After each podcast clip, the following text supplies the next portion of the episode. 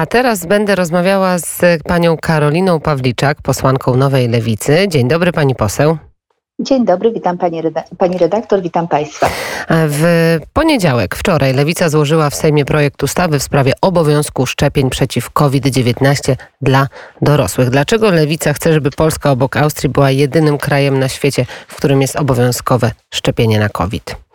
Tego nie wiemy, czy będzie jedynym krajem, dlatego że pozostałe kraje również rozważają taką możliwość. Wiem, że Grecja, wiem, że Niemcy i no, sytuacja jest na tyle niepokojąca, że być może i w pozostałych krajach te szczepienia obowiązkowe zostaną wprowadzone. A dlaczego Lewica to robi, pani redaktor? Otóż uznaliśmy, że rząd w tej sprawie skapitulował, brakuje konkretnych działań. Jesteśmy tak na dobrą sprawę w sytuacji wyjściowej sprzed roku, czyli nadal jest ten odsetek zachorowań bardzo wysoki, bardzo wysoki niestety jest odsetek zgonów. Ministerstwo Zdrowia przejęło tak na dobrą sprawę rolę przekazywania codziennych statystyk o ilości zachorowań i właśnie zgonów. Stąd uważamy, że potrzebne jest konkretne, odpowiedzialne przede wszystkim działanie, bo zdajemy sobie sprawę też z tego, że ta ustawa, ten projekt jest i z jednej strony kontrowersyjny, ale to jest kwestia i odwagi, i też odpowiedzialności nas, polityków, za to, co się dzieje dzisiaj w kraju.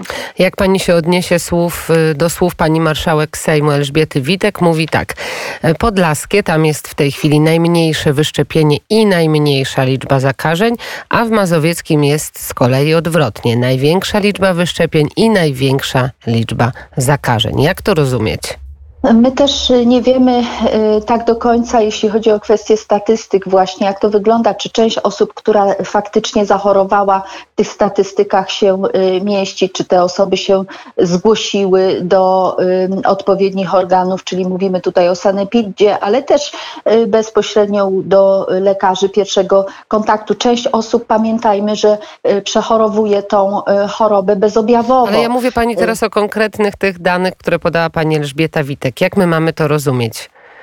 No, pani redaktor, ja rozumiem, że wniosek jest oto taki, że ci, którzy tam, gdzie ta liczba wyszczepień jest naj, nie, niewysoka, rozumiem, że ta zachorowalność jest również niewysoka. No to ja tego tak do końca bym nie wnioskowała, dlatego że szczepienia i to jest, to są dane statystyczne, a przede wszystkim dane wynikające z oceny, z opinii ekspertów. No, szczepienia chronią nas przed kowidem i tutaj nie ma wątpliwości absolutnie żadnych. My jako Lewica zachęcamy od samego początku bardzo konsekwentnie do tego, żeby się szczepić. Promujemy, zachęcamy, no ale w sytuacji, kiedy dzisiaj jesteśmy naprawdę w, w, w trudnej sytuacji i, i, i bez wyjścia, no pozostaje nam poza zachęcaniem również przyjęcie takiego projektu ustawy, która będzie zobowiązywała społeczeństwo. Oprócz zachęcania o osobach dorosłych, jest oczywiście też także przymus, bo tak to trzeba nazwać. Są państwo za tym, żeby był przymus, żeby był obowiązek szczepień. Jeżeli się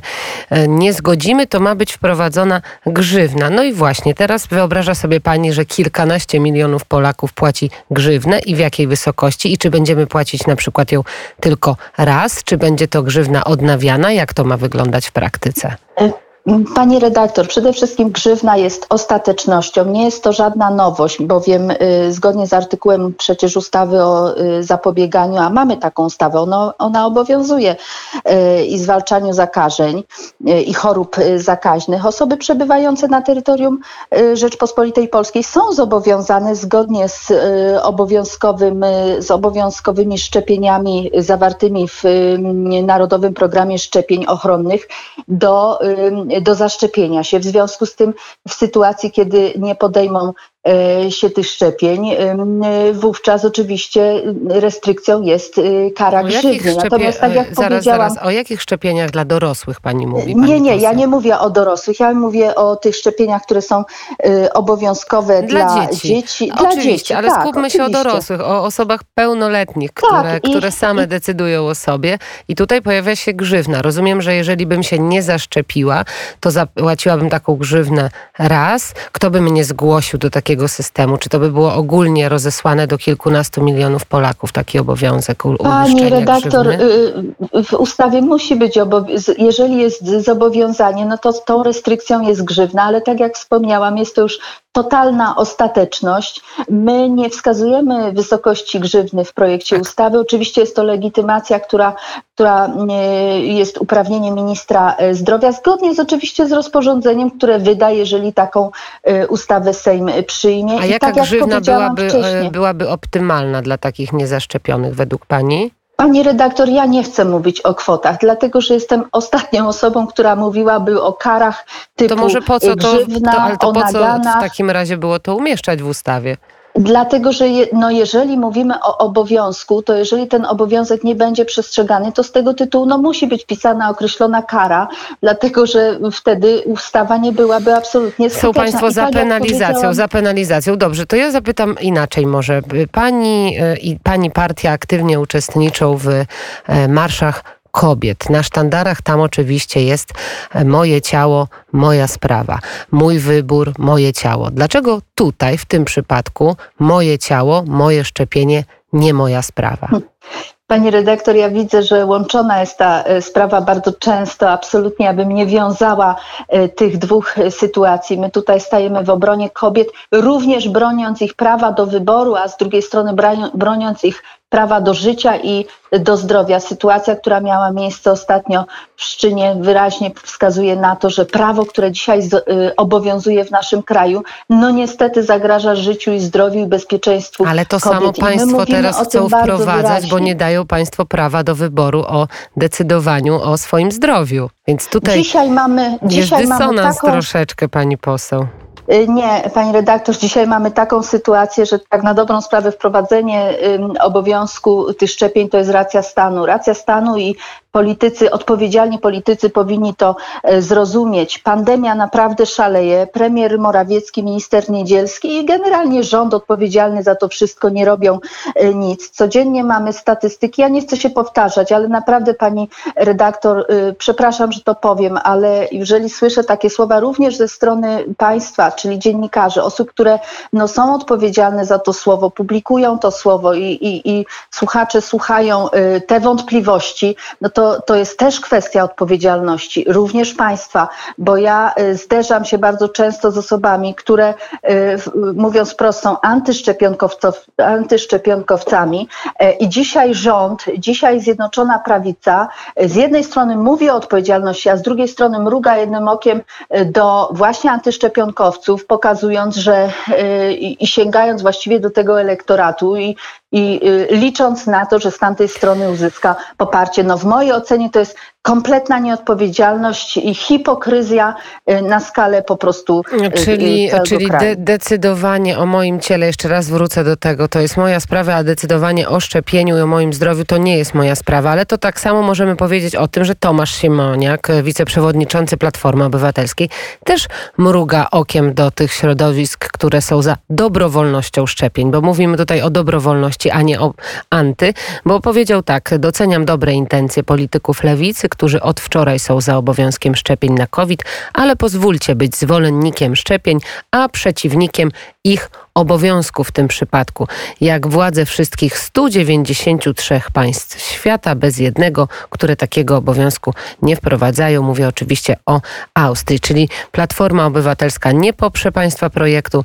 Ryszard Terlecki już yy, zapowiedział, że także projektu nie poprze. Gdzie państwo chcą yy, szukać sprzymierzeńców? To, że, to, że prawica nie chce poprzeć yy, tego projektu, to już słyszymy właśnie od yy, kilku dni. Tomasz Siemoniak to raczej nie prawica. Natomiast na, yy, tak, ale ja, pani redaktor, chcę sprawiedliwie powiedzieć, że tej solidarności spodziewamy się również ze strony partii opozycyjnych, Platformy Obywatelskiej. Będziemy, myślę, o tym jeszcze rozmawiać. Będzie w tej sprawie, mam nadzieję, również debata w Sejmie, również odpowiedzialności ze strony partii, które są po tej drugiej stronie sceny politycznej, bo mówienie dzisiaj tylko i wyłącznie, zachęcanie i pokazywanie się na billboardach w całym kraju, yy, szczepmy się, już nie wystarcza, po prostu nie wystarcza. Ale dla, je, to jest to bardzo proste pytanie. Dlaczego nie możemy mieć wyboru? Dlaczego odbiera pani decydowanie o swoim zdrowiu? Dlaczego nie chce pani, żeby Polacy mieli wolny wybór, żeby była dobrowolność?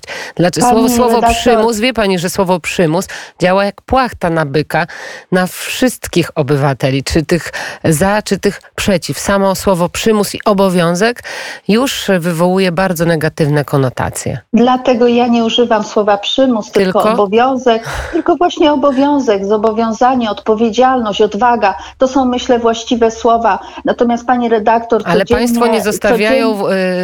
y, y, dla ludzi jakby tej nieodpowiedzialności. Chcą państwo na siłę no, zmusić no był czas, ludzi był do odpowiedzialności. Czas, był czas na to, żeby faktycznie dobrowolnie podjąć tą decyzję i niestety połowa Polaków, która mogła się zaszczepić, się nie zaszczepiła. A jak pani myśli, z czego to wynika? No właśnie wynika z takich, a nie innych, na przykład audycji, na przykład z tych wątpliwości, które są rozsiewane przez polityków. Ja co też widzę w Sejmie, mimo że prawica mówi o tym, że nośmy maseczki, dystans, dezynfekcja. Część posłów właśnie z tej prawej strony sceny politycznej, chociaż nie chcę tak na dobrą sprawę oceniać, bo i po, po drugiej stronie też czasem zdarzają się takie sytuacje, nie nosi maseczek, przynosi jakieś zwolnienia lekarskie. Ja bym bardzo chętnie chciała zobaczyć, na jakiej zasadzie te zwolnienia zostały wydane. To te restrykcje dzisiaj są niewystarczające, a pani redaktor, szpitale są przepełnione e, ludźmi chorymi na COVID. Ci, którzy są, mają planowane e, zabiegi, mówimy o pacjentach onkologicznych, o innych oczywiście schorzeniach, bo one przecież nie zniknęły. Dzisiaj społeczeństwo choruje i to myślę, że w jeszcze wyższym zakresie mamy taką, a nie inną porę e, roku, chociaż e, tak na dobrą sprawę z, choroby onkologiczne to jest kolejna niestety niepokojąca sytuacja w naszym kraju. Ten wzrost jest też niepokojący i ci pacjenci są odsyłani na dalszy plan, dlatego że dzisiaj szpitale są przepełnione w dużej mierze osobami chorymi na COVID. I czy to nie jest sytuacja niepokojąca? Czy my nie powinniśmy jako politycy na to reagować? Ja mam codziennie telefony do biura poselskiego, mam interwencje ze strony właśnie społeczeństwa, zróbcie coś, proszę państwa, zróbcie coś, bo sytuacja jest są po straszna. To, żeby pytać, żeby analizować, żeby podważać.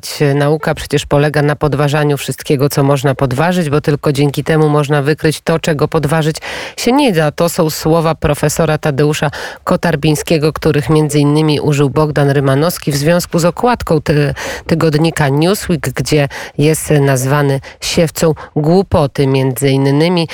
I już zapowiedział, że będzie występował na drogę Kilka prawdą.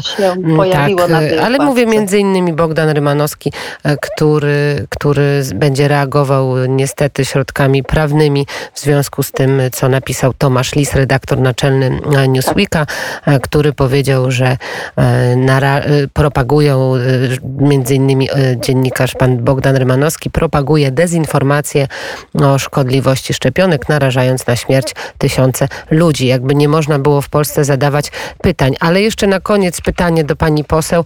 Przecież wiemy, że osoba zaszczepiona także może zarażać, także oczywiście może chorować na COVID dziewiętnaście, więc może testy powinny być adekwatną odbo- odpowiedzią, bo paszport covidowy, jak wiemy, nie równa się temu, że nie zakażamy, że szczepienie nie, nie oznacza tego, że nie możemy kogoś zarazić. Jak pani sądzi, może testy? My oczywiście również mówimy o testach, mówimy o testowaniu, mówimy o tym, że zakłady pracy, pracodawcy mówi, powinni mieć również prawo do kontroli, kto jest zaszczepiony, a kto niezaszczepiony. Pani redaktor, nie chcemy lockdownu, nie chcemy przechodzić tego wszystkiego, co było w ubiegłym roku.